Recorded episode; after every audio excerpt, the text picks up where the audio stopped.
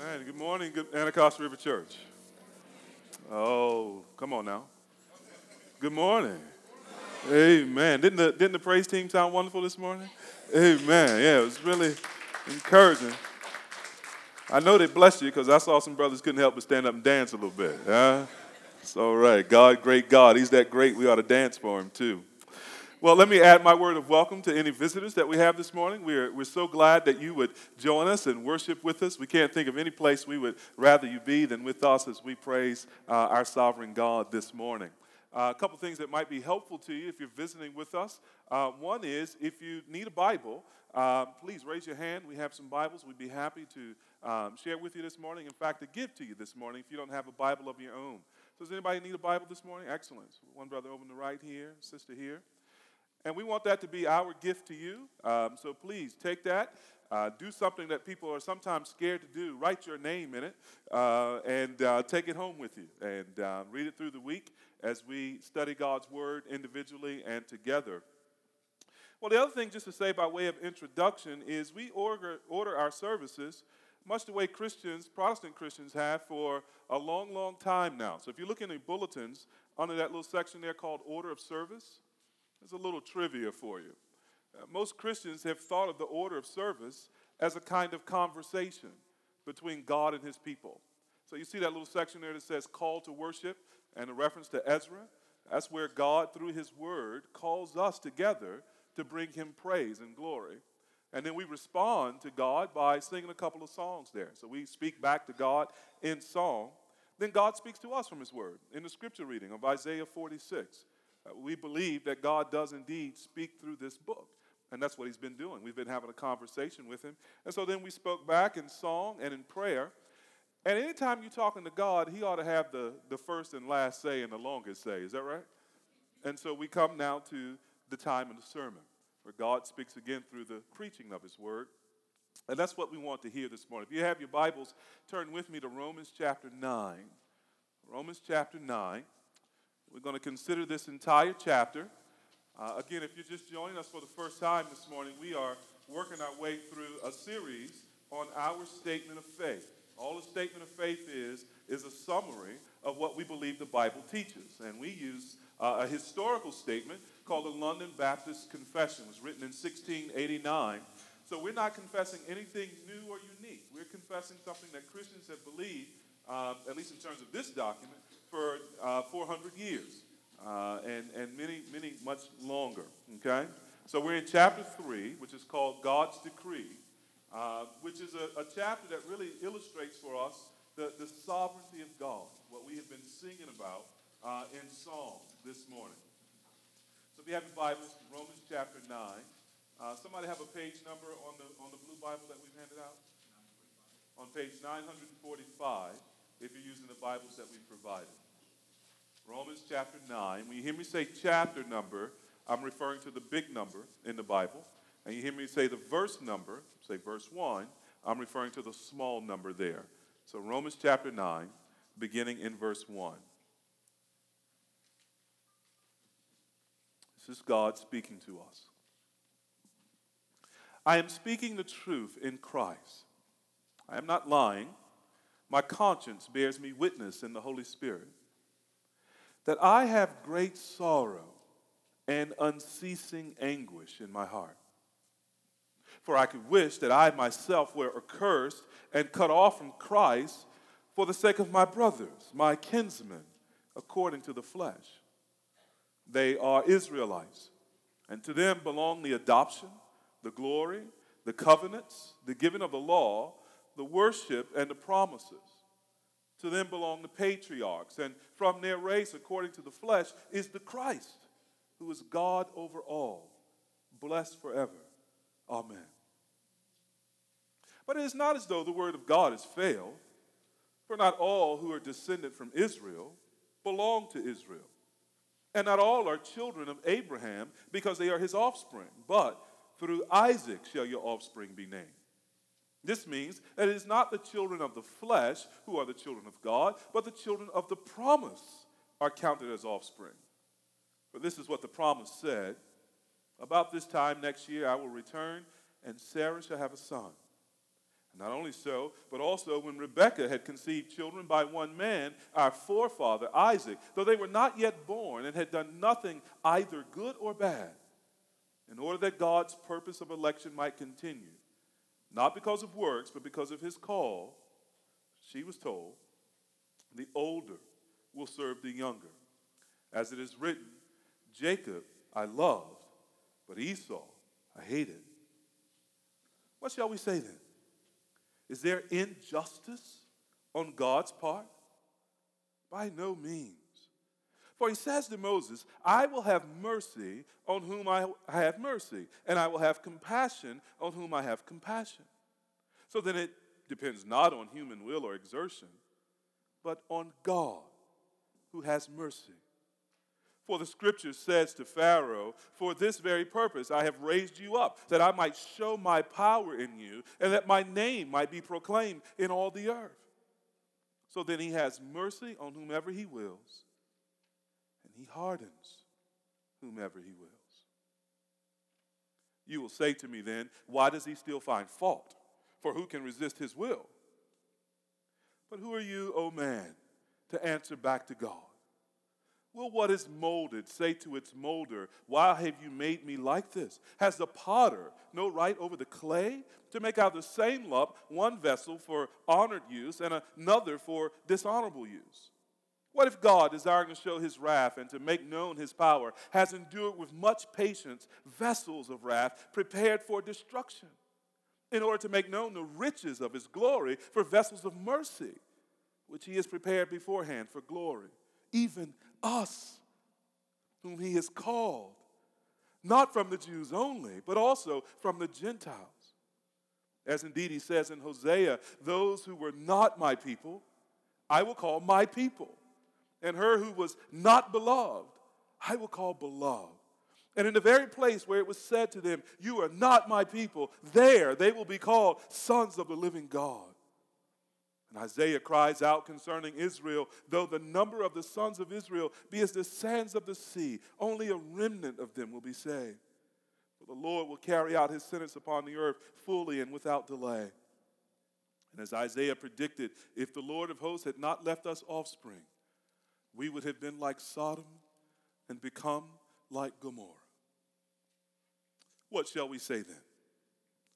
That Gentiles who did not pursue righteousness have attained it. That, that is a righteousness that is by faith. But that Israel, who pursued a law that would lead to righteousness, did not succeed in reaching that law. Why? Because they did not pursue it by faith, but as if it were based on words. They have stumbled over the stumbling stone. As it is written, Behold, I am laying in Zion a stone of stumbling a rock of offense. And whoever believes in him will not be put to shame. Chapter 10, verse 1. Brothers, my heart's desire and prayer to God for them is that they may be saved. I bear them witness that they have a zeal for God, but not according to knowledge. For being ignorant of the righteousness that comes from God and seeking to establish their own, they did not submit to God's righteousness. For Christ is the end of the law for righteousness to everyone who believes. Let's pray together. Father, we receive this as your inspired word, given by your Spirit through the apostle. Guided, O oh Lord, to set down not only his thoughts, Lord, but the thoughts that you gave him, that we might have here in written form the word you spoke long ago, and that it might be, Lord, comfort to us instruction, and help. Speak, O oh Lord, we pray, by your word. In Jesus' name. Amen. Perhaps the best way to sort of set up Romans chapter 9 is to acknowledge something about this chapter and what it teaches. That on the one hand, Romans 9, like all of God's word, is given to us for our comfort. It's given to us to assure us, to, to care for us, to instruct us, and to, to settle us into the knowledge of the goodness of God. And at the same time, Romans chapter 9 for a lot of people is perhaps the most disconcerting chapter in the Bible. It raises some things about the nature of God and about the nature of salvation that in some ways are quite shocking to us in their magnitude and in the sheer pressing weight of this God that's revealed to us. And so we come to a chapter that is strange in that its purpose is to comfort, and yet it discomforts. Unless we have some things adjusted by this chapter in our minds and in our hearts. Now, why is this chapter important? It's not important because it's the next chapter in our statement of faith, and therefore the next chapter we're considering in our sermon series. This chapter is important for at least two, two reasons. First, because God gave it to us, right? So make that a third and first and primary reason. It's also important because it answers the question of how anybody is ever saved from God's judgment. The most important question in the universe how are sinners who are hostile to God ever able to escape the judgment of God? Answered in this chapter. But it's important also because of where it begins and, and, and because of what that beginning teaches us. And if you live long enough, you're going to experience some things that cause you anguish. You're going to experience some things that are not easily comforted. You're going to experience some things that are, in fact, heartbreaking and terrifying. You're going to run into some things that cause you to doubt yourself and sometimes will cause you to doubt God Himself. All you have to do is be human to have that experience and to be paying attention to life in order to run into some things that discomfort you. And so this chapter is important because it teaches us some uncomfortable truths about God that, if held, work comfort in our souls in the most distressing of times. Now, here's the question that distresses Paul. It's our first point. If you're taking notes, it's in the form of a question Does God keep his word? Does God of the universe keep his word, his promises to his people? Notice how it opens in verses 1 to 5. Paul says, Listen, I'm speaking the truth in Christ. I'm speaking in the name of Jesus Christ the Savior. And I'm telling you the truth. I'm not lying. My conscience bears me witness in the Holy Spirit. Notice verse 2 that I have great sorrow and unceasing anguish in my heart. I imagine, this is just my imagination, I imagine Paul comes to this question with tears right about now. And his quill trembles in his hand as he considers what's going on in his heart and considers the question that's provoked as he looks at Israel. Why does he have this anguish in his heart? Why does he have great sorrow? Notice the adjectives great sorrow. Anybody ever felt that? Unceasing anguish. Anybody ever felt a kind of torment in the soul that seems like it's never going to go away? Why does Paul feel it? Verse 3 For I could wish that I myself were accursed and cut off from Christ for the sake of my brothers, my kinsmen, according to the flesh. Paul is troubled because he's saved and Israel isn't. And he writes these mind blowing words I wish I was accursed and I was cut off. In other words, I wish I was going to hell.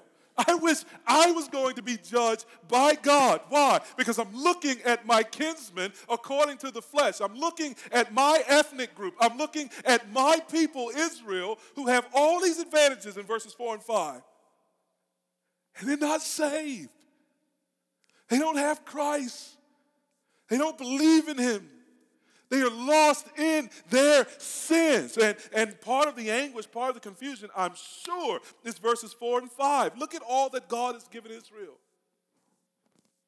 They are Israelites. And to them belong the adoption. God has called them his children. The glory, the promise of one day seeing God's splendor and glory with their own eyes. They have been promised that. And the covenants, the, the relationships that God has established with his people through, through his word. The giving of the law, the law of Moses, and the instruction of God, that they might know next the worship, the promises. To them belong the, the patriarchs, the founding fathers of biblical religion. And from their nation or race or ethnic group, according to the flesh, naturally, biologically, through Israel comes the Christ, the very Savior of God. How many advantages can they have?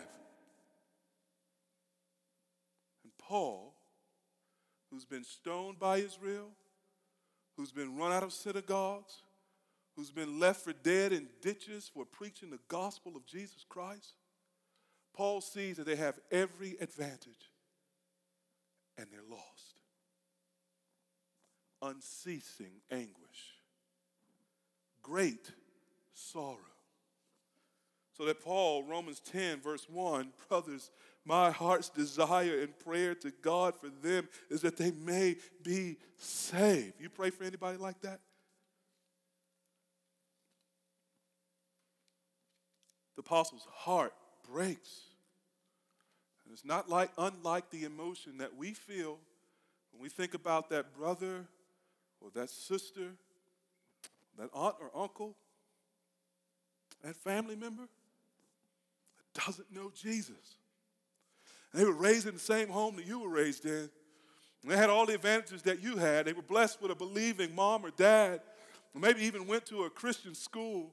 They were brought up in the church. They're cradle Baptists, and, and they heard the gospel all the time. And mom and dad and others have wept in prayer over them. Lord, would you save them? Would you, would you save them? They're headed toward eternity and they don't know Jesus, or you're not sure they know Jesus, and you plead, Lord, would you save them? Anybody got a brother or sister like that? Got an aunt or uncle like that? Got a parent like that, or a son or a daughter? Unceasing anguish and great sorrow in anticipation of the judgment to come and what it would mean to go into a Christless eternity. And Paul is wondering does God keep his word?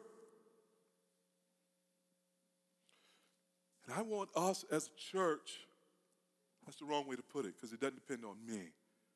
I think God wants us as a church to feel this way about the lost people around us. Family members, on a personal level, feel that way about our lost family members. And not just on a personal level, but why has He sent us to this community. That we might feel this way and plead for the people made in his image in this community. We, we're here with a mission, with a purpose. We're not just looking for a place where we can set up and have church. We can do that anywhere. No, we, we've been sent here. If indeed we have been sent, for this particular place. And so we want to feel this for the people in this place, and not just the people in this community, but it is right here. It is right, based on the apostles' example, to feel this for the people of our own ethnic group. To weep if you, like me, are an African American. And you see a people whose trust in God has been centuries long and has enabled them to survive slavery and to survive Jim Crow and to survive all manner of trouble. To then look out and see this people who believed in God and wrote some of the greatest hymns of testimony to God and prayed some of the most fervent prayers to God and trusted that the arc of justice was long, but it bent toward justice. To then see so many who can't tell you, as a young man at the metro station, the other night, even who Jesus is.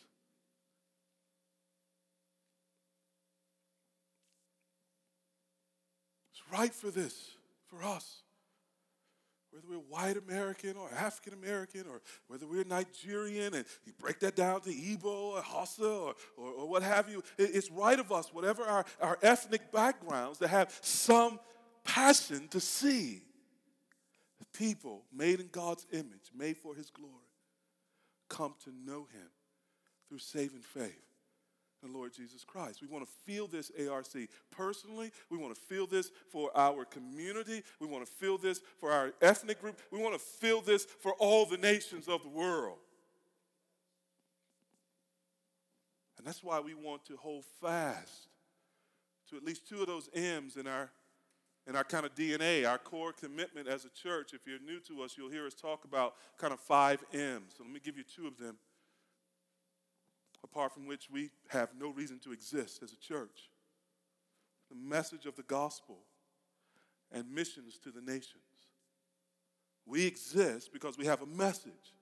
And that message, which we'll explain a little bit later, is about this Christ, is about this salvation and how it is any sinner can be saved. If you hear nothing else this morning, you need to hear this message is why we exist.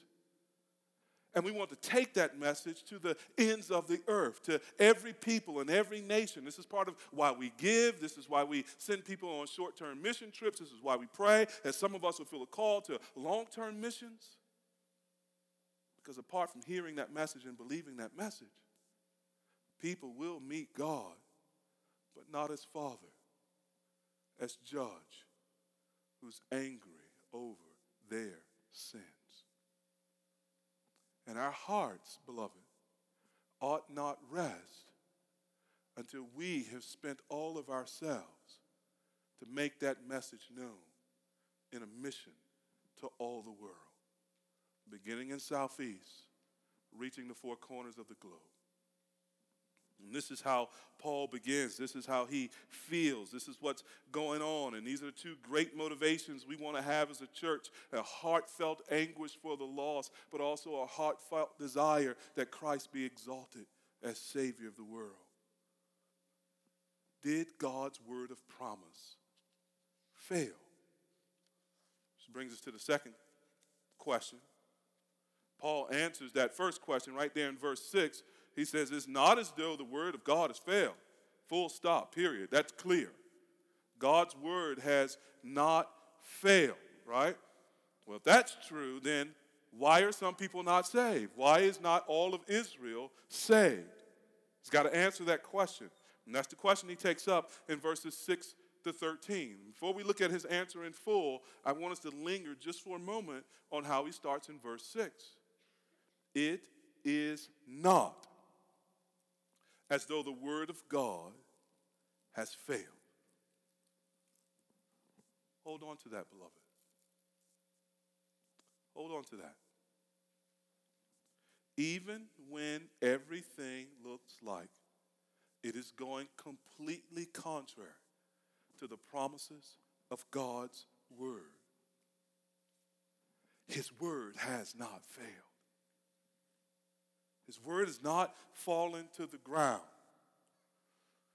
Maybe write this reference down and memorize it if you haven't. Isaiah 55, 10 and 11. This is what Isaiah says there in this beautiful picture of rain and snow and compares it to the Word of God. He says, For as the rain and the snow come down from heaven and do not return to heaven except that they water the earth, making it bring forth fruit and to sprout giving seed to the sower and bread to the eater, just as the rain and snow fall and water the earth. Verse 11, so shall my word be that goes out from my mouth, God says. It shall not return to me empty, but it shall accomplish that which I purpose and shall succeed in the thing for which I sent it. God's word never comes back void. It never comes back empty. It never falls to the ground lame. It is not broken. This gospel always accomplishes its purposes. The defect's not in the word. And this is why Paul begins in Romans 1 16, perhaps saying, For I am not ashamed of the gospel of Jesus Christ. For it is the power of God unto salvation to everyone who believes, to the Jew first, and also to the Gentile. God's word, God's gospel, never fails. In your anguish, and your sorrow, remember that. Hold fast to that. Because the first thing your pain will suggest to you is that God's word isn't working, that God has not kept his promise, that it's not going as it ought. And our pain and our anguish lies. God is trustworthy, and so is his word. So, why then is Israel not saved? Got to answer the question. And Paul gives us three answers, really two negative, one positive. He gives us these two negative answers in order to illustrate that, that there are things that Israel has trusted in which do not have the power to save. And then he gives us this positive answer to illustrate for us or to teach us the one thing that is saving, the one power that exists to save that Israel has seemingly missed. So, some are not saved, number one, because they rely on their ethnicity.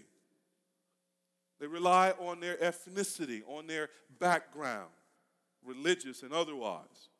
And so, to make that point, verses 6 to 9, Paul reaches back to Israel's founding history. In verse 6, he points out that not all of Israel, or you may have a translation that says Jacob, whose name was changed to Israel, not all of Jacob's descendants are really members of Israel. In verse 7, notice there, not all of Israel's descendants are counted among Abraham's children. So he goes even farther back to the, to the very first patriarch, to whom the first promise was made. He says, listen, everybody who biologically descends from Abraham and biologically descends from his, his offspring, Israel, not all of them are the true Israel. Not all of them are, are saved. And in verse 9, see there? He reminds us that Abraham had two children one son, Ishmael, by a, a, a maidservant, Hagar, and another son, Isaac, by his barren wife, Sarah. They're both physical descendants of Abraham, but only Isaac receives the promise. Here's the point you, you can't come into God's promises as a result of natural birth. You can't come into God's promises as a result of natural birth. Mom and dad, grandma and granddad, great grandma, great granddad, may all be Christians. That doesn't make me and you Christians. That doesn't make you and I recipients of the promises of God through Christ. Verse 8 puts it in a nutshell. Look there with me. Verse 8 says, This means that it is not the children of the flesh or the children of natural descent who are the children of God, but the children of the promise are counted as offspring. And this is underlines what Paul said earlier. You can write this reference down if you like. Romans chapter 2, verses 28 and 29, where the Apostle Paul says, For no one is a Jew who's merely one outwardly, nor is circumcision outward and physical, but a Jew is one inwardly. And circumcision is a matter of the heart by the Spirit, not by the letter. And all of this is really reiterating what John says in John 1:13. Jeremy made reference to it last week that we are children born not of natural descent, nor of the will of humankind or man's decision, but born of God. God's word didn't fail with Israel, and it hasn't failed in our day because God's word doesn't belong to anyone but the children of promise, not to people who depend upon their background. But this begs another question we follow along in Romans 9, on what basis then does God make this promise to certain people and not to others? It's fine enough, Paul, that you say, hey, you got to be children of promise, but it seemed to me he made the promise to Abraham and all of his descendants, and you're saying some received the promise and some haven't. Well, on what basis then does God determine who gets the promise and who doesn't? You see the question is answered there in verses 10 to 13. Paul uses another example from Israel's history. This time he reaches back to Rebekah's children. Someone could say in verses 6 to 9, look, Abraham had two sons by two different women, and Jacob had 12 sons by four different women. The different mothers explain the different outcomes. You know, it's kind of that biblical version of mama's baby, papa's maybe, you know.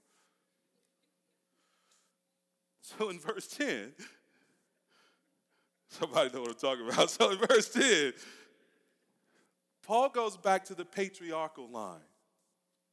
He chooses a generation right between Abraham and Jacob, right? And he points out that Rebekah was one mother, and her children had one father, Isaac. And more than that, Isaac and Rebekah had twins born more or less at the same time. If you know your Bibles, you remember that, that they, they come out, one twin holding the heel of the other, wrestling to see who would be the firstborn, even in the womb. But verse 11 gives us the answer to the question on what basis?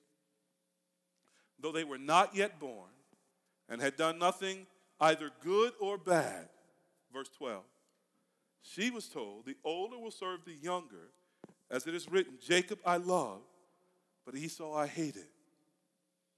If anyone's going to say, Some are not saved because of how they live, and some are saved because how they live, this illustration is confronting that way of thinking head on. The promise came to Jacob before he or his brother or had done anything at all before they had taken any actions or made any decisions, good or bad. And the promise came to Jacob, even though he was the second born. In the culture of that time, all the rights of the family and the inheritance of the family went to the firstborn. But here now, the promise goes to the secondborn, reversing human custom and human tradition. It's not about natural rights before God or about our good deeds. Beloved, Here's one of the most sobering truths I know good people go to hell all the time. Good people go to hell all the time. It's not about any good or bad that we have done in terms of gaining this salvation that Paul is concerned about. It's not about merit at all, just like it's not about family background. So, what is it? How is anyone ever saved? Is the Bible's answer. Salvation depends on God's prior election, on God's own choosing. That's all the word election means. It means choosing. That God decides who he will save. Again, verse 11. Though they were not yet born and had done nothing, either good or bad, in order that God's purpose of election and God's purpose in choosing might continue, not because of works, but because of his call. And this is where it starts to get unsettling for people. Notice how our confession of faith puts it. You have it in your bulletins there, near the end of your bulletin. I'm going to read from paragraph 2 and paragraph 5. This is in the chapter called God's Decree, God's decision and action. Paragraph, three, paragraph 2 and paragraph 5. Notice paragraph 2. God's decree, his, his decision, his rule as sovereign, is not based upon his foreknowledge that under certain conditions, certain happenings will take place. So it's not because he looked down the corridors of time and saw what would happen and then chose that way. So it's not based on that but is independent of all such foreknowledge. Now look at paragraph 5.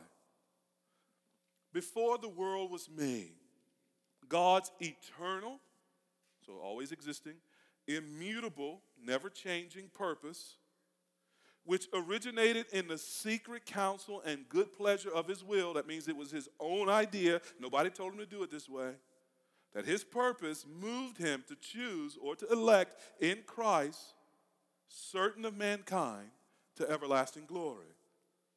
Out of his mere free grace and love, he predestined these chosen ones to life, although there was nothing in them to cause him to choose him. You see how this is a summary of Romans 9 and Ephesians 1 and, and Isaiah 46, which we read earlier? All the statement of faith is trying to do is not create new thoughts, but summarize what God has said. And we might put it this way For salvation to be completely a matter of God's grace, then it cannot depend on man's grit. And for salvation not to depend on human effort, for it not to depend on human effort, it must be a matter of divine election. It's His grace, not our grit. It's not our effort, but His election. So when we read in verse 13, where God says, Jacob I love, but Esau I hated, it's not a, a cruel, evil malice that's been expressed here. That's not the idea of love and hate here. It's a way of stating that God chose Jacob and passed over Esau. It's a way of stating that God's free, unconstrained choice is the truest basis for receiving his free, uncontaminated love. We have free, unconstrained choice exercised by God that we might receive his free, uncontaminated love. Let me give you an illustration. We all understand this, I think. Maybe this illustration will help. Imagine a man saying to a woman, I'm going to make you love me. Chuckle. We, we know the problem with that, right? There's at least two. And saying, I'm going to make you love me, and don't be hunching the guy next to you and say like that, right? Say, say I, I'm going to make you love me. Well, that's, that's force, isn't it? That's coercion. And we know that for love to be love, it has to be freely offered. It, it can't be coerced, it can't be forced. And we know something about, about him too. And the man who says, I'm going to make you love me, well, that's not love that he's expressing, that's possessiveness, isn't it? That, that's the kind of control issues that, that becomes abusive ultimately. Right? So for love to really be love, it, it, it must be freely offered by the one who is given the love. And, and for love to be really love, it, it can't be selfish in that, in that carnal, possessive, ultimately abusive way. We, we all recognize that in our relationships, right? Now, whose love is greater? Ours or God's? I mean, at best, our love is a dim reflection of His love. And if our love must be freely given, without constraint and without abuse, then how much more so must God, who is love, freely choose to give his love, unconstrained by anything outside of himself? This is what we're learning about God in this text. But here's why this is troubling it means he's in control of his own love. We can't obligate him we can't now say to God, I'm going to make you love me. No, He's as free, in fact, more free than any of us in the expression of His love. And for it to be love, it has to be free. This is what Paul is telling us here. We are saved for one reason it's because God chose to love us. That's how anybody is ever saved. God, before the world began, chose them in love. There's another passage that's related to this that might be helpful background. Remember, Paul is concerned about Israel and all the promises that have been given to Israel. And, and you might, you can jot this down and look at it later. In the background, God speaks to Israel in, in a book called Deuteronomy, Deuteronomy chapter 7, verses 6, 7, and 8, right around in there. And God says to Israel, Why did I love you? He says, It wasn't because you were the, the greatest in number. He says, It wasn't because you were the, the mightiest of all the nations. He says, I loved you because I loved you. I loved you because I loved you. Now, this is where this gets troubling and comforting.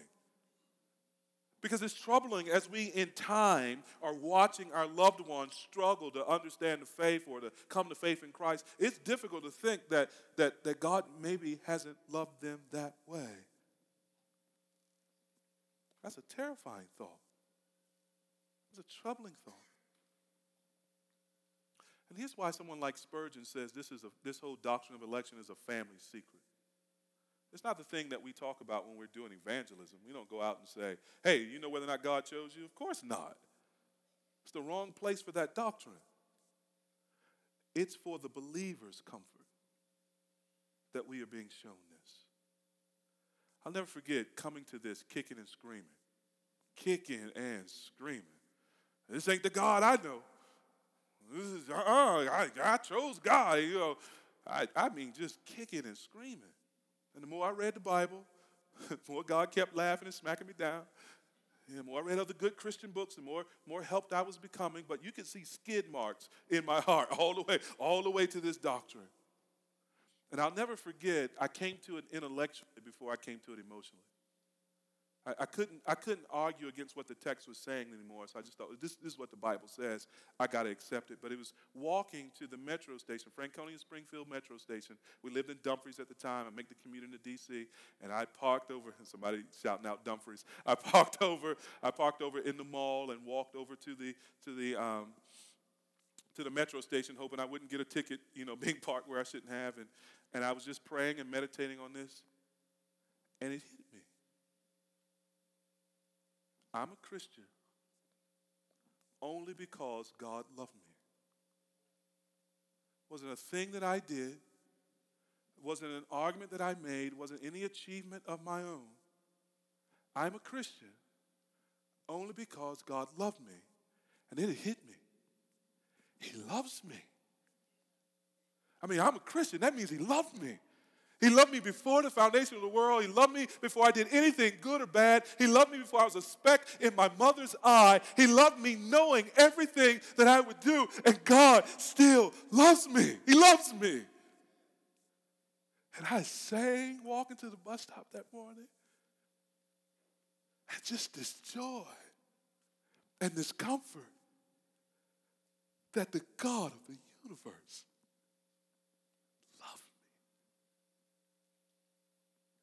beloved, to know that you are in the faith because God already loved you is one of the most comforting things you could ever know. John says it in 1 John. It's not that we first loved him, but that he first loved us. Our love for him is the echo of his eternal love for us. And it's when we lay hold to that that this begins to comfort in the way that it ought to comfort. And here's what we know about God's love He's in control of it, yes, but He loves to express it. And this is why Paul doesn't stop praying for Israel and why we don't stop praying for our loved ones. We have reason to pray because He's loving. Eh, eh, his love then also becomes the basis and the motivation for our prayer. It doesn't, it doesn't become a disincentive to prayer. It goes, oh God, you love me. And part of why you love me is that I might pray in love for them. Would you, would you love them and include them in your love as well? It becomes a deeper foundation even for our prayers for the lost. So Paul doesn't come to this and then stop writing halfway through and walk away discouraged. Uh, if you kept reading through Romans 10 and Romans 11, you'll see him begin to express confidence that Israel would be saved. Why? This sovereign God is a loving God and able to extend his love to all whom he desires. And so we pray that he would. Let me, let me move to the next thing, next question. Number three here. If God saves this way, and he doesn't save everyone, is God fair? Is God fair in not saving everyone? And, and maybe you're sitting here listening to this sermon and reading through this text, and that was your next question. Now, if that was your next question, I want to I want to clue you into something. God found you out. He knew that question would be asked. 2,000 years ago, he had the writer of the Bible handle that question. In other words, God's speaking to you now if that's your question. It's a very good question. It's important enough for God to answer it in His Word. Hear what He says. Verse 14. What shall we say then? Is there injustice on God's part? Right? In other words, if God chooses some and not others, even before they're born and without regard to anything they've done, how, how in the world can God be righteous? Is that fair? That's the objection. Notice now what Paul says in verses 14 and 15. Is God unjust?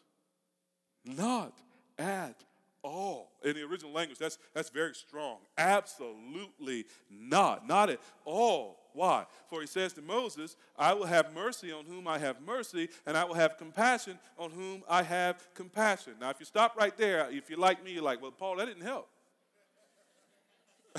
I mean, you know, help a brother out. I, I, I thought you were going to make this better, you know.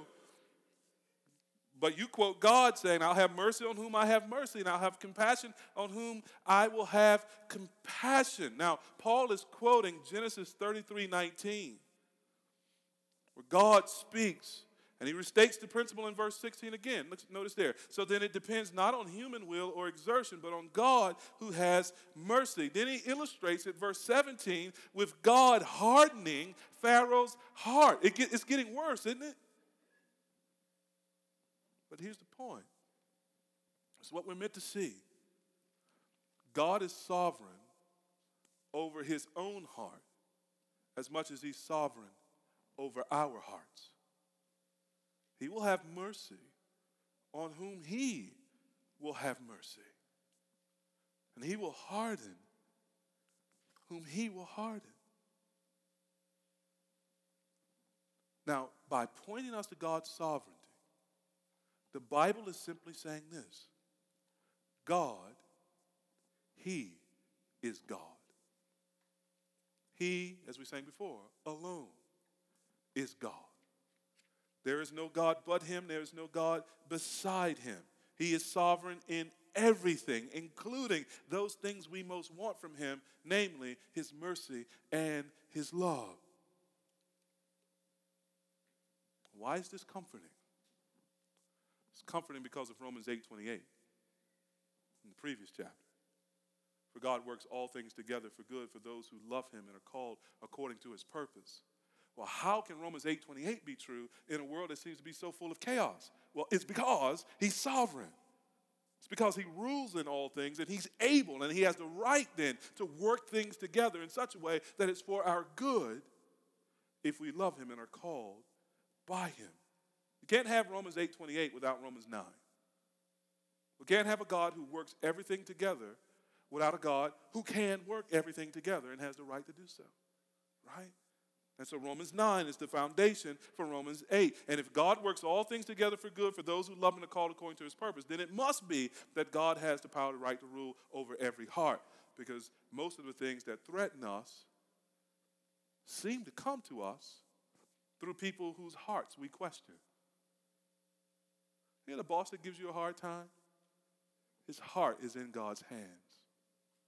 The spouse that gives you difficulty, their heart is in God's hand.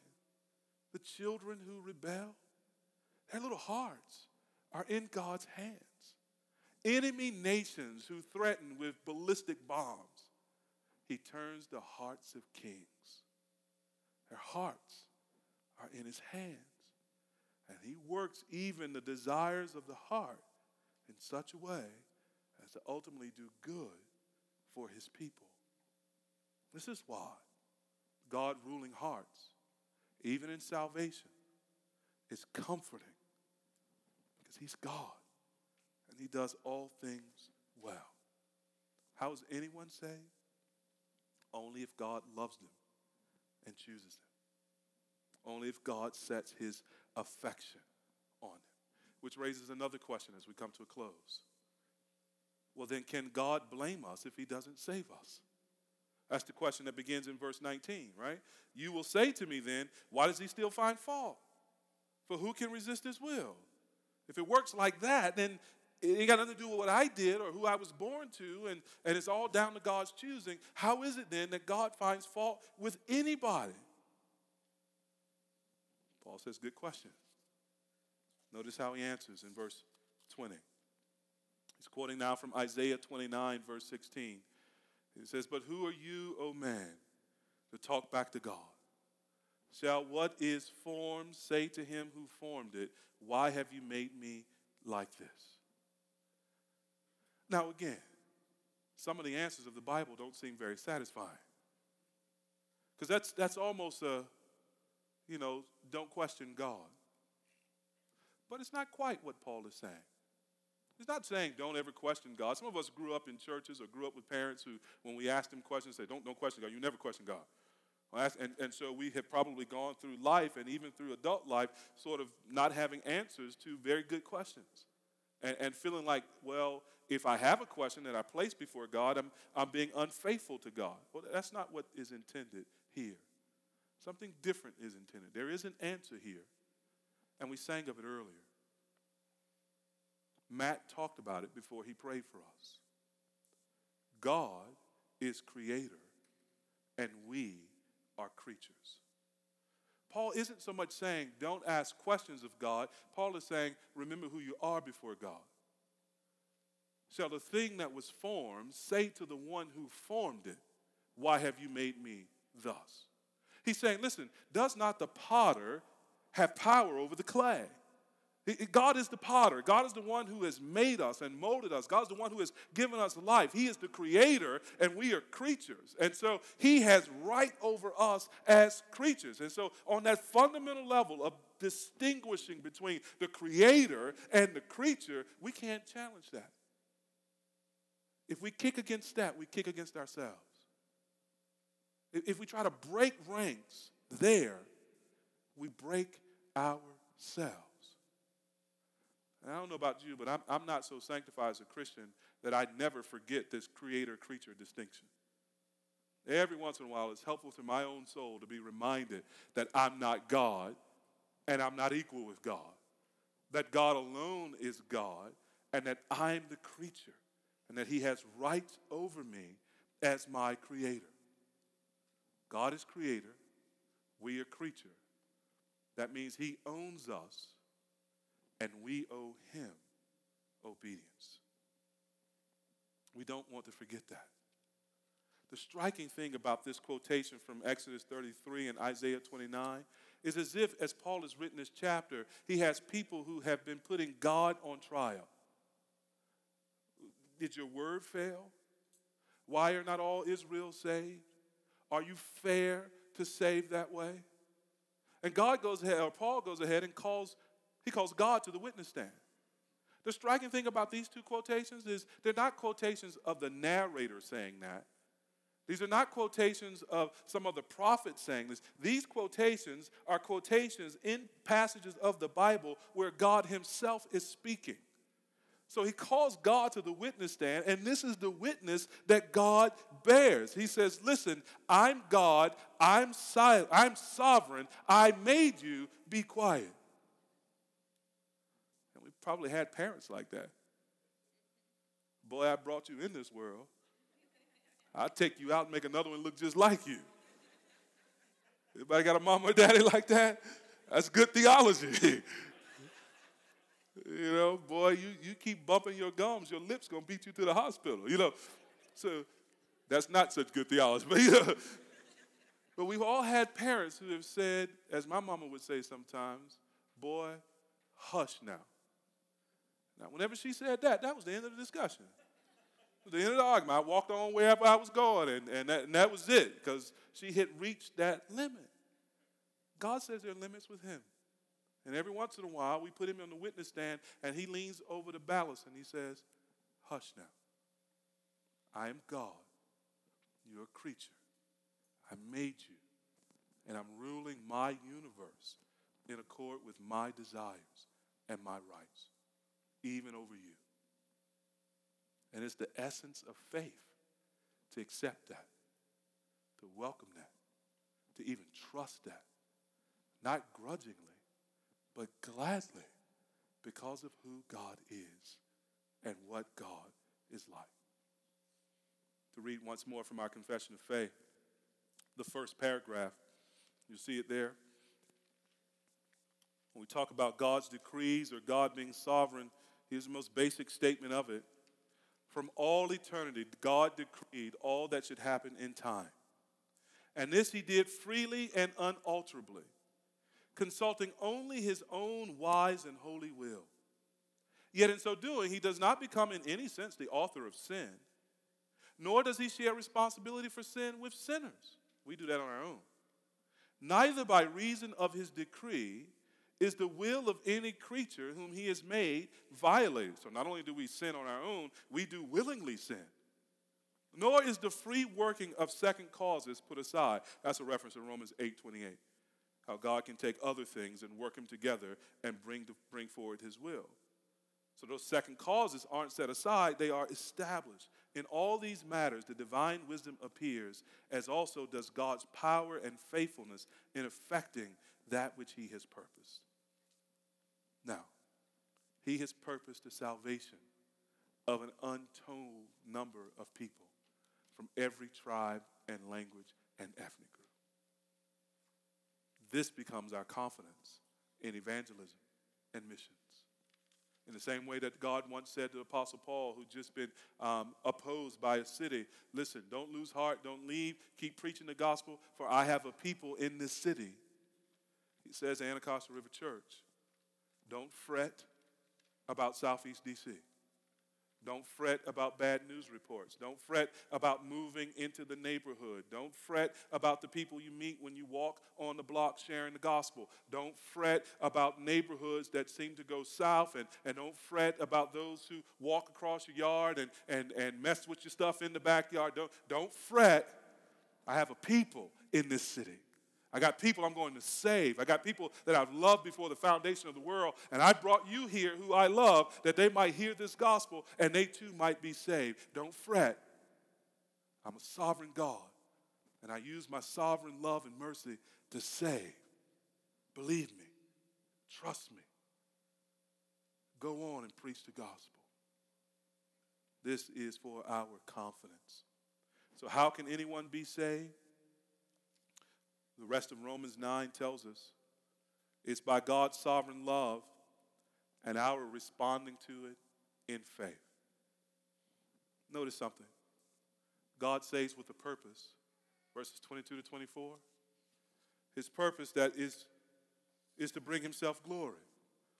Some of the clay pots he made for glory, some for dishonorable use. We do this in our houses all the time. If special people are coming over, we break out the good plates.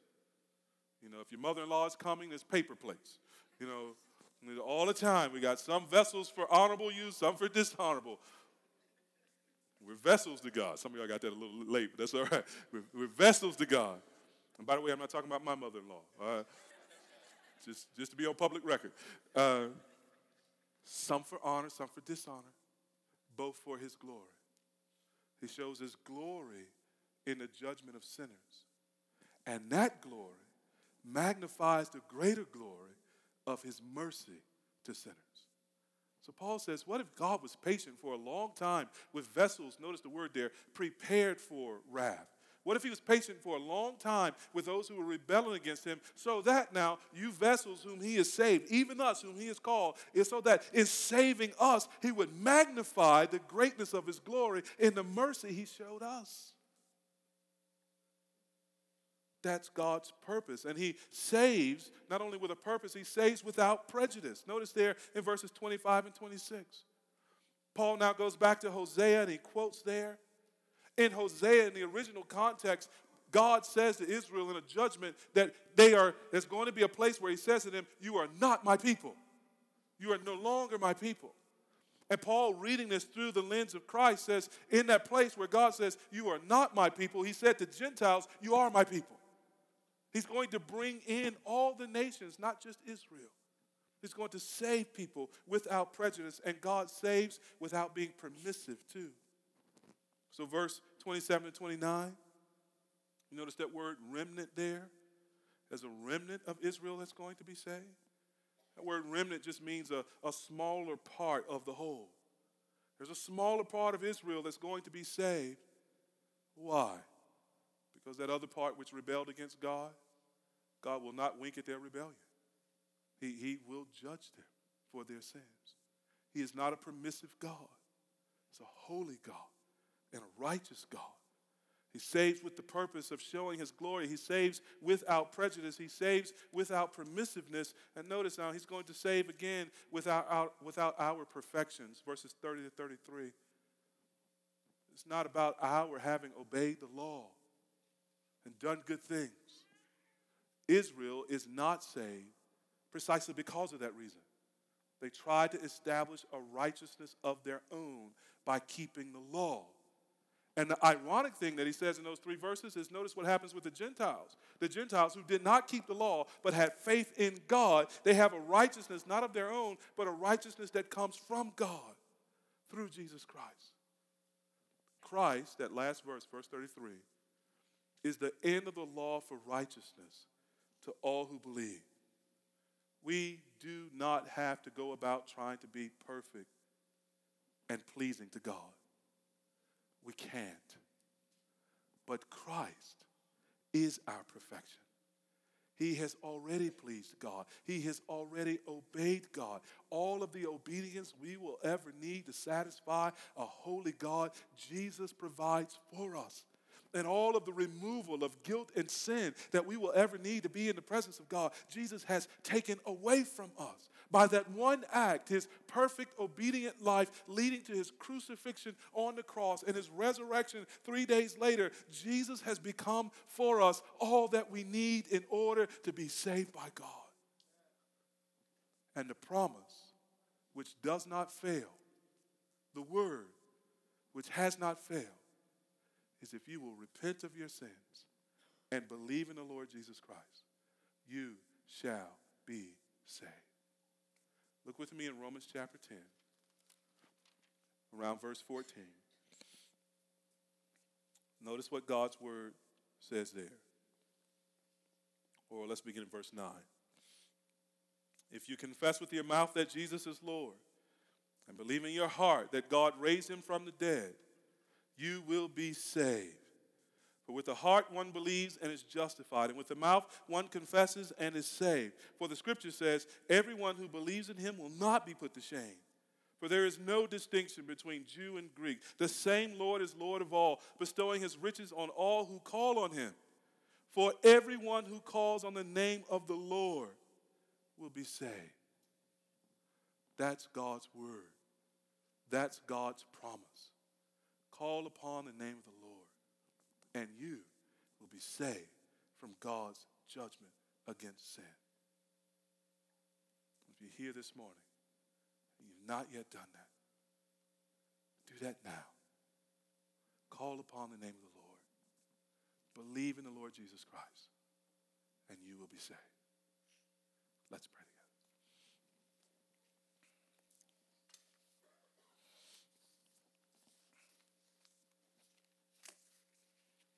Father, we thank you for what you have decreed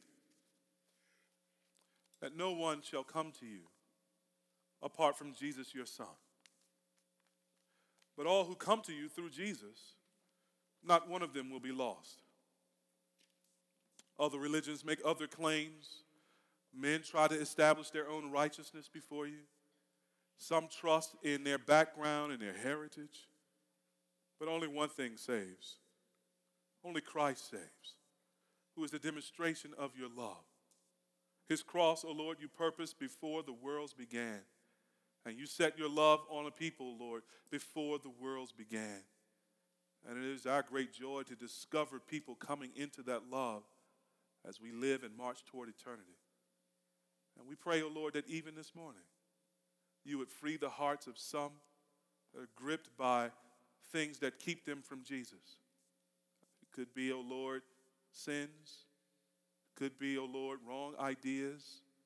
It could be good things like family or job they enjoy or any number of things. Lord, don't even let good things get in the way of your salvation. Oh Lord, let folks see Christ and love him and come to him and be saved. Oh Father, we pray that this decree that you have established, that some will come to you because you have loved them and called them, that it would not strike terror in the hearts of your people who already love, but it might create a, a real fear for those who don't yet know you, who have been presuming upon your love. And in that fear, Lord, let them not be discouraged. Let them not turn away and forget your goodness. But rather, as we read in Romans 10, let them call upon your name and save them, O Lord, we pray. We pray this for our family members. We pray this for our community. We pray this, O Lord, for the various nations of the world.